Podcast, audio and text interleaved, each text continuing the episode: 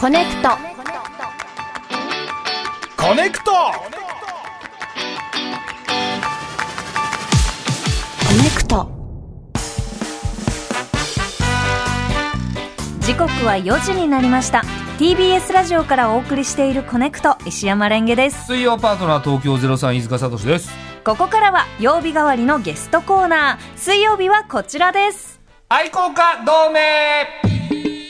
何かの魅力に取りつかれた多種多様な愛好家をお迎えしてじっくりお話を聞いていきます、はい本日の愛好家は平井ファラオヒカルさんですよろしくお願いしますよろしくお願いします。平井お願いし原ますゆかりです。お願いします。お願いしますおー渋いね、相変わらず。すいませんね、深夜の声みたいな感じでちょっとお送りしちゃいますけれども。うんうんうん丸は眼鏡と口ひげがとってもお似合いな平井さん、はいえっと、何の愛好家か教えてくださいい、はいえー私はサンリオ愛好家でございます。意外。意外ですね、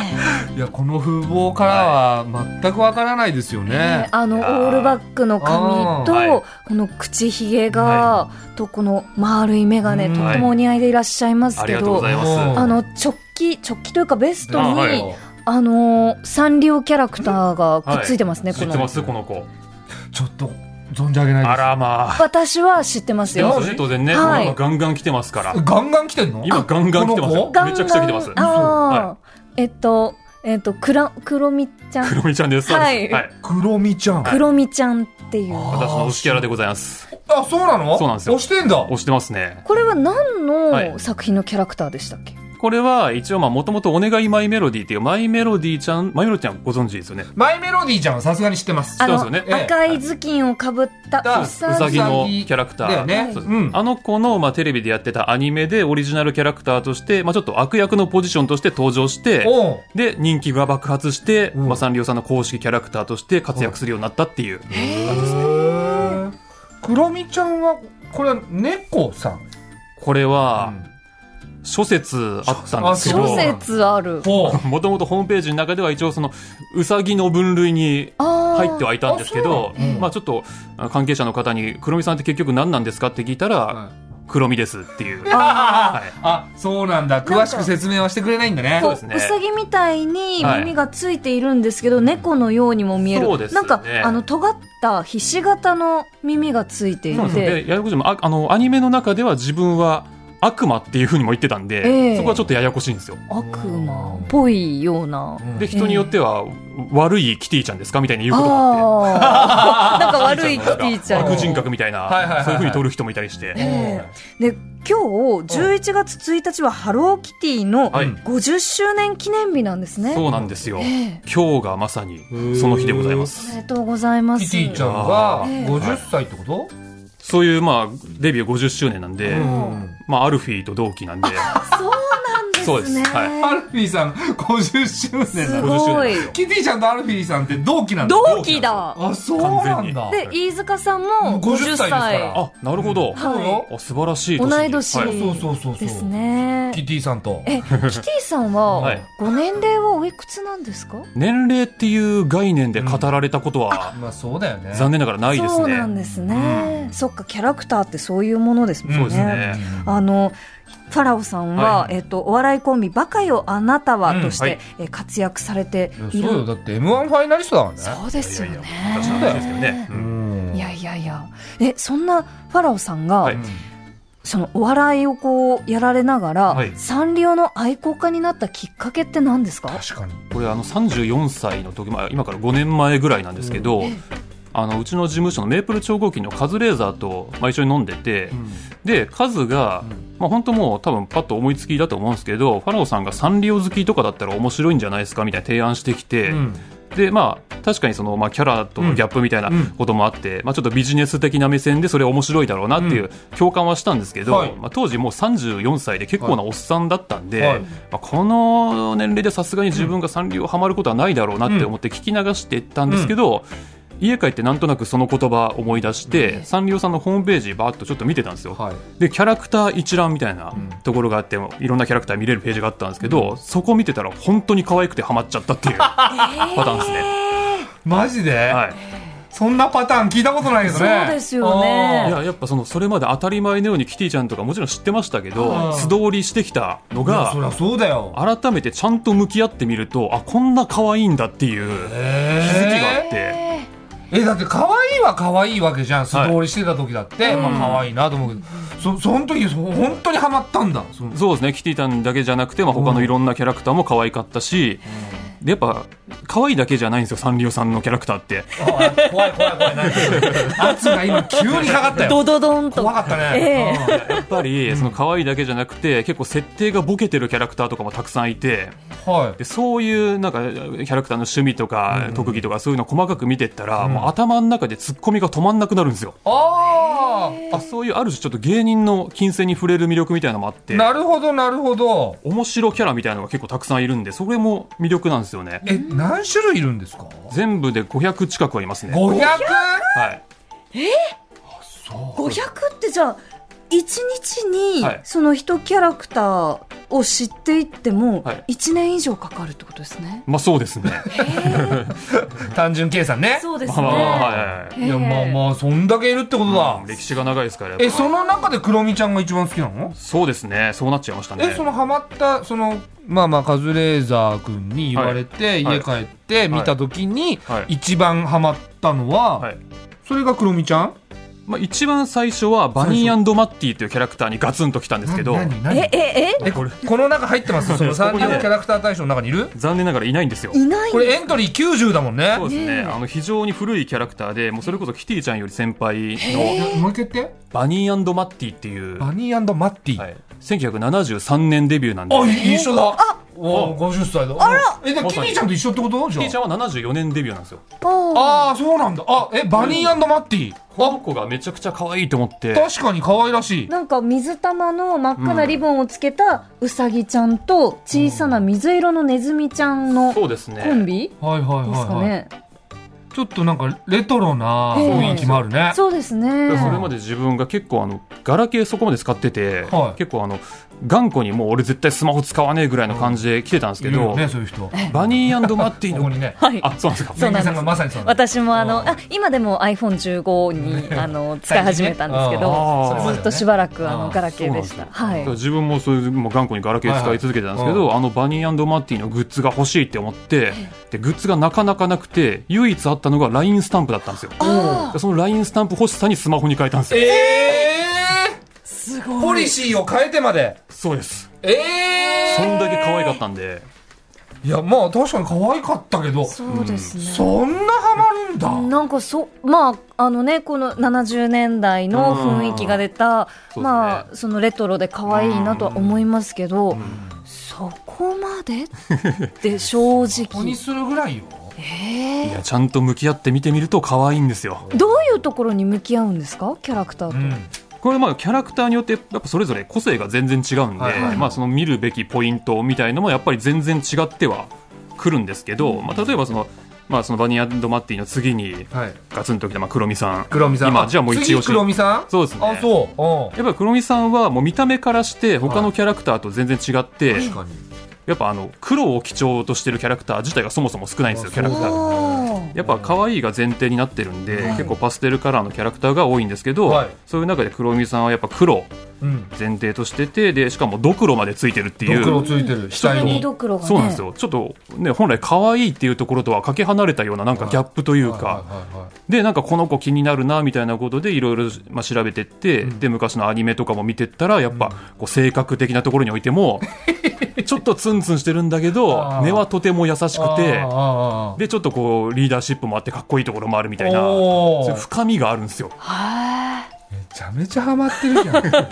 えそれまでに、はいそのサンリオのキャラクター以外にハマったことってなんかなかったんですかそういう可愛い系ですいや違う全然何でもいいんだけどあーまあその音楽とか、うんまあ、それこそさっき話出てましたけど美術その北斎っていうかまあ日本画とかそういうのも好きだったりはするんですけど北斎すー北斎からのサンリオキャラクタ ーそうですねごいギャップだね違いましたねいや北斎はなんとなくイメージつくもんね、ええお似合いになりますねなんんかあありがとうございます似合うっていうかまあまあ詳しいだろうなって感じがするけど、ええサンリオサンリオ行っちゃいましたクロミちゃねん自分でもびっくりしましたそのキャラクターではなまあキャラクターをはじめ、サンリオっていうその会社そのものそうですねの魅力って何ですか、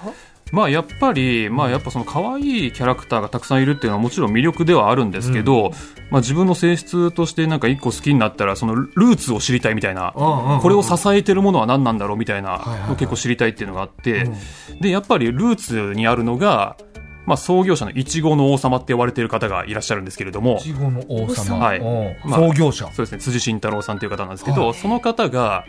幼少期に戦争を経験されてるんですよ。でやっぱその経験があったからこそ、はい誰よりも世界が平和になってほしいっていう思いが強くてでみんな仲良くっていうサンリオの企業理念を掲げてで可愛いものっていうのはやっぱ人をハッピーにさせるっていう人を笑顔にさせるっていう信念を持って1960年ぐらいからもうサンリオって始めて、はいで今の今に至るまで一切ブレずにそのみんな仲良くっていう企業理念に真正面から向き合ってるこの信念ですよ。ほうはあ全然知らなかった知らなかったですねあんまり知られてないんですけど。みんな仲良くっていう企業理念なんですかそうです。へだえからひらがななんですね表記ではそううですね。うーん全キャラクターは、やっぱ、その活動を通して、まあ、なるほどそれぞれそのいろんな活動の仕方はあるけど、根っこの部分にはその企業理念があるっていう。はあそういうところにその感銘を受けたというかそうですねもう調べれば調べるほどどんどんそのサンリオが好きになっていったんだ、そういう感じです。へえすごいわすごいですね知らなかったもんいちごの王様のい理念やー私も初めて知りましたし、あのサンリオといえばピューロランドがはいはいはいありますけど、はいあのファラオさんはそちらもよく行かれたりするんですかいきますね。もう年パス持ってるんで。えーあね、浮くでしょ浮かうーないん、まあ、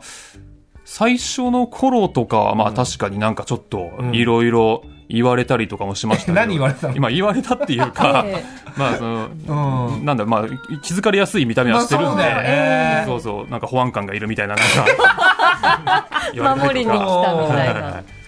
いろいえろまあありますけ今どは全然今はなんか割と、ううんんそれなりになんか認知していただいてるっていあうのがあもっうたりピとュかしーてロランド名物みたいになってんのもみたいな感じにはなってるかもしれないですねすごいですねピューう一つのキャラクターみたいになってんじゃん ファラオさんはい、すごいですね一回そうですねだから結構何年か前からそのマイメロちゃんがグリーティングやっててもう何十人という列が並んでる横はいでちょっと僕も気づかれて、なんか5人ぐらいの僕のグリーティングが始ま るっていう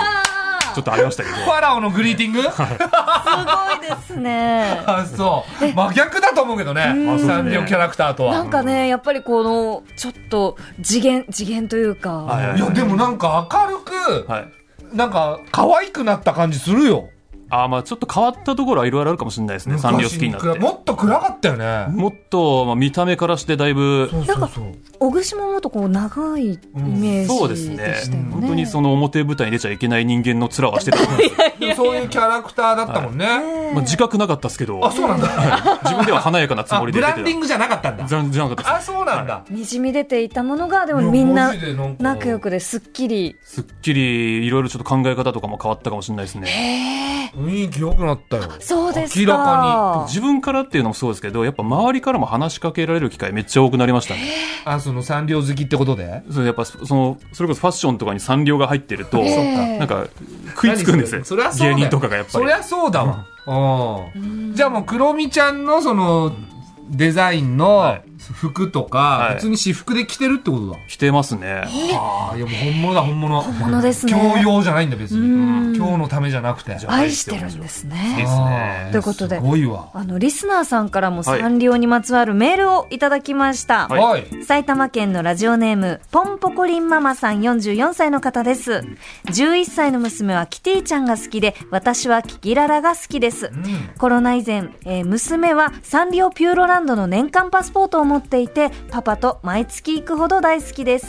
今週、えー家族全員コロナに感染してしまい、発熱してだるくてひたすら寝ています。そんな感じですが、お耳はコネクト聞かせていただきます。お大事になさってください。ねえあり無理せがとうございますずありがとうございます。ねそんな中メールもくれてねえうんこのピューロランドいろいろ行っていて、はい何か一番の思い出とかってありますか？まあありすぎるっちゃありすぎるんですけどすぎるんだ。まあ、一回、まあ、それこそそのピューロランドの中の一つのシアターでちょっとイベントをやらせていただいたっていうのもあって、うんそこにまあそれこそ黒木さんとかも出てくれて、ちょっといろいろ企画をやったっていうのはすごいいい思い出になってますね。いやだからその我々からしてみたらその ダウンタウンさんとか。そうですね ちゃんなんちゃんさんとはかいはいはいと共演できた時の喜びを えクロミちゃんに感じてんだよ。そうですねそうですねえでもくるみちゃんとこう実際お会いするとはいはいはい緊張しそうですね、そうですねやっぱその普段からピューロ行く時のグリーティングっていううんそのキャラクターと会って写真撮るイベントみたいなのあるんですけど、やっぱね緊張はしますね。マジで。うん、なんかそういう時にそのこの20年ぐらいの芸歴で培ったトーク力が一切生かされないん ですよ。緊張しちゃって。ああなーってなっちゃうんで。えええクロミちゃんもだってファラオ君認識してんじゃないのもいやどうなんですかね。だって共演もされてますもんねねえ共演はまあさせていただいてますけど、やう。えーまだ慣れないんだ。っぱいまだにあの瞬間はちょっと緊張しますね。本当に好きなんだね。そうですね。やっぱりだって黒美さんについてお話しされてる時、はいちょっとファラオさんの血色が良くなって、あ本当ですか。はいなんか頬 がほんのりバラ色になりますあ本ね当ですか。はああまあもしかしたら半分恋に近い 感覚なのかわかんないですねい。そういなやんいでいすかね応援する。あぜひぜひありがとうございます。はい、ということで 今日はキティちゃんハローキティさんのはい50周年バースデーということで、ファラオさんにとあるテーマでのキティちゃんのランキングを作っていただきました、はいファラオさんテーマの発表をお願いします、 Hey, it's Kaylee Cuoco for Priceline. Ready to go to your happy place for a happy price? Well, why didn't you say so? Just download the Priceline app right now and save up to 60% on hotels. So, whether it's Cousin Kevin's Kazoo concert in Kansas City, go Kevin, or Becky's Bachelorette Bash in Bermuda, you never have to miss a trip ever again. So, download the Priceline app today. Your savings are waiting. Go to your happy place for a happy price. Go to your happy price, price line. はい。マニアックすぎるキティちゃん雑学ベスト3。はい。いろいろ雑学あるんだ。そうですねやっぱり50周年ということでもう歴史が長いんですけど、はいキティちゃんっていうのは、でこの長い歴史の中で、このキティちゃんの歴史をギュッとしたちょっとハローキティ検定っていう本が実は出ておりまして、まあ、これもう10年ぐらい前の本なんですけあそうなどのここにいろんなキティちゃんのマニアックな情報が載ってるんで、ちょっとここからクイズを出そうかなとえー、答えられるかな私たち正直キティちゃんは詳しいですか全然そのリンゴ何個分とかあでしょそうですよね、ですよねえっいとやでもあの体重4択のクイズなんであ四択考えるればわかるかなと思うあんりで、がとうございまこれちょっとぜひ全問正解していただいて。はいもうそしたらもう私がピューロランド案内しますから本当ですか、台湾で案内しますから大満でですす。か怖いんです よ。でもまあ絶対詳しいだろうからね。そうですね。ファラオさんと巡ったらすごい楽しいですよね。ねじゃあ全問目指して、はいえー頑頑張張りりましょう。はいでは早速ファラオさん、マニアックすぎるキティちゃん雑学、はいえー一つ目の出題をお願いします。 1問目は、1977年にリリースされたキティの最初のレコードのタイトルは何 ?A あの子はキティ B レッツゴーキテ ィ C おやすみキティ D ワンダフルキティ さあどれでしょうまずさ、はいそのキティちゃんがレコード出してることを知らないよ。すごいですね。でも、いやいやいやあのーポップコーンマシーン、キティちゃんのポップコーンマシーンあるんじゃないですか。はいありますねそこで、はいハローキティ、はいはいはいよく知ってますねこんにちは。キティはみんなのこう歌ってるんですよ、キティちゃんが。本当に知らない。多分ね、あの曲ですね全国いろんなとこでね流れてますね流れてますよね。え、ご存知ないんです知からない。ごめんなさあ、い。キティちゃんがね、ごめんなさいポップコーン作ってくれるんです 。よキティちゃんがなんでポップコーン作るの？なんでかは焼きた分てかんのないポップコーンはいかがそうです。そうで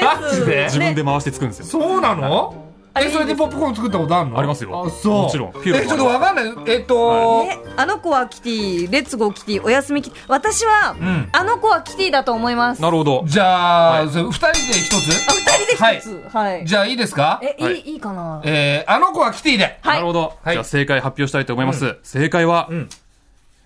A、あの子はキティでございます。すげえレケさん。やったぜすごい、なんよでくわかりましたね。なんかね、聞いたことふわっとあった気がするんですよ。あの子はキティ。なるほど。これは、まあ、キキティちゃんがまあちょっと解説させていただきますとはいレコードデビューを果たしたのは1977年の「あの子はキティ」という曲で B 面が「ハローキティ」っていう曲で先ほどのあの「ハローキティ」おこもそうあの曲 B 面なんですよこの B 面なんですか。で歌の内容は、えー三輪車でお使いに出かける様子をキティ自身が歌ったもので、うん出だしの歌詞「スワラスワラ」がインパクト大でしたというスワスワラスワラ。何スワラってこれあの三輪車を漕ぐ音です「スワラスワラで始まるんだこのス曲ワラスワラ坂道登る」っ ていう三輪車っていう感じでさすが歌えるんだいいねですね。 いや俺、まあ、当然ファラオくんの歌声初めて聞いたんだけど、ええそれがまさかあの子はキティだと思わな かったおーデビュー曲「あの子はキティ」平井からお二人ですあ出すんだ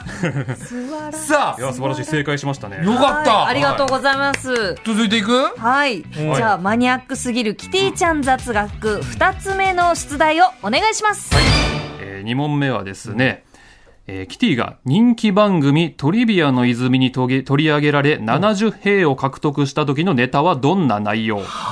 A キティの血液型が A 型であること B キティの初恋の相手がダニエルであること C キティが飼っている猫がペルシャ猫であること D キティとミミィが双子であることさあどれでしょうえまずミミィっていう方いらっしゃるんですかキティちゃんと、あのミミィちゃんっていう、はいえっと黄色いリボンをつけた猫がそうですハローミミィいたはい。この子双子の妹なんですよあ、そう妹なの、はいこの子もだから今日が誕生日ですあそうなんだおめでとうございますそうはだからこれをトリビアの泉で取り上げられてるかどうかってことでしょそういうことですねでこれはじゃあ ABCD 全部本当ってこと全部本当ですおーそうなんだ、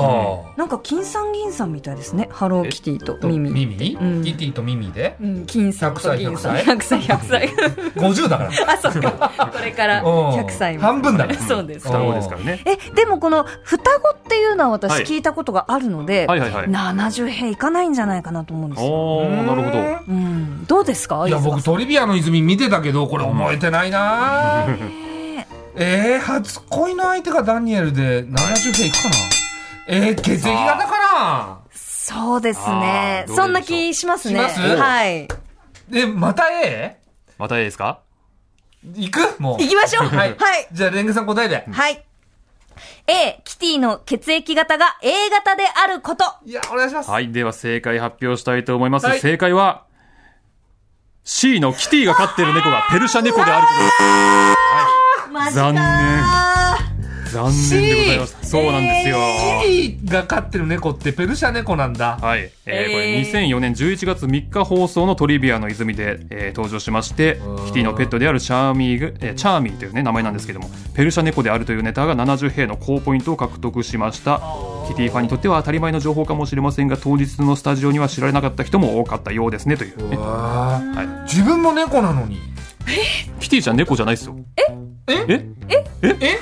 あ怖い怖いええええええキキティちゃんってじゃああの君は A 言わないでこすっごい驚かれてますけど。ちが驚く番だからハローいやキいテやィってえ猫だって子猫キティは子猫って意味じゃないですか。あの意味はそうです。あのルーツはそうですけど、えキティちゃんも猫なのキティちゃん猫じゃないですよ。ええええでそっち A 言わないでそっち A 返ししないでいやいやいやいや、猫じゃないですよええ。え何言ってんですか。えハローキティは何なんですか。猫明るくて優しい女の子ですよ。じゃないですか。あピンポン女の子ピンポン出た。女の子なのえうん黒みは黒美さんは黒美さんです。そこはやっぱふわっとさせてんだねそうですねファンタジックなんだねなるほ今のど。九十兵ぐらいいったかもしれないですね。そうえです。どの部分 どの部分キティちゃん猫じゃな猫い。じゃない。へ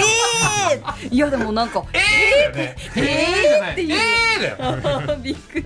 いやーということで、えーマニアックすぎるキティちゃん雑学最後の出題をお願いします。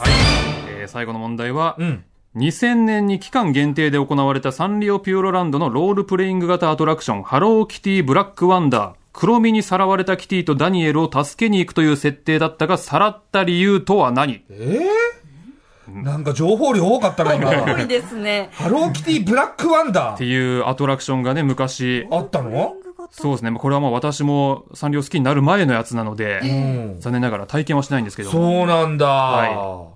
えー黒身にさらわれたキティとダニエルを助けに行くという設定だったけど、さらった理由。そうですね。あ、そうだ、これも4択ですね。はいえー A がキティの赤いリボンが手に入らないのが悔しくてあら、 B がアップルパイのレシピを教えてほしくて、C が、えーキティとダニエルに焼き餅を焼いておう、 D がキティと仲良しになりたくて。えー、なんか可愛らしいね、そうで全部すね。ね。うんえ、クロミちゃんってどういう性格なんですか確かに。まあ、うーん表面上はちょっと悪ぶってる感じええなんですけど、心の中は、まあ、誰よりも乙女チックみたいな。誰よりも。乙女。これちょっと本ヒントになってるかもしれないですね。あねーじゃあ、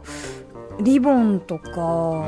ップルパイのレシピとか、うん。うんうんうんキティとダニエルに焼き餅を焼いてまあ乙女だよ。求めですねうんキティと仲良しになりたくて。これも可まあ愛い可よ愛い。でもなんかちょっと内気ですね結構 ねこの D だったらで、うんさらうって相当怖いよ。そうですよね 確かに。うんえーそれを知った時はいファラオさんはどう思いました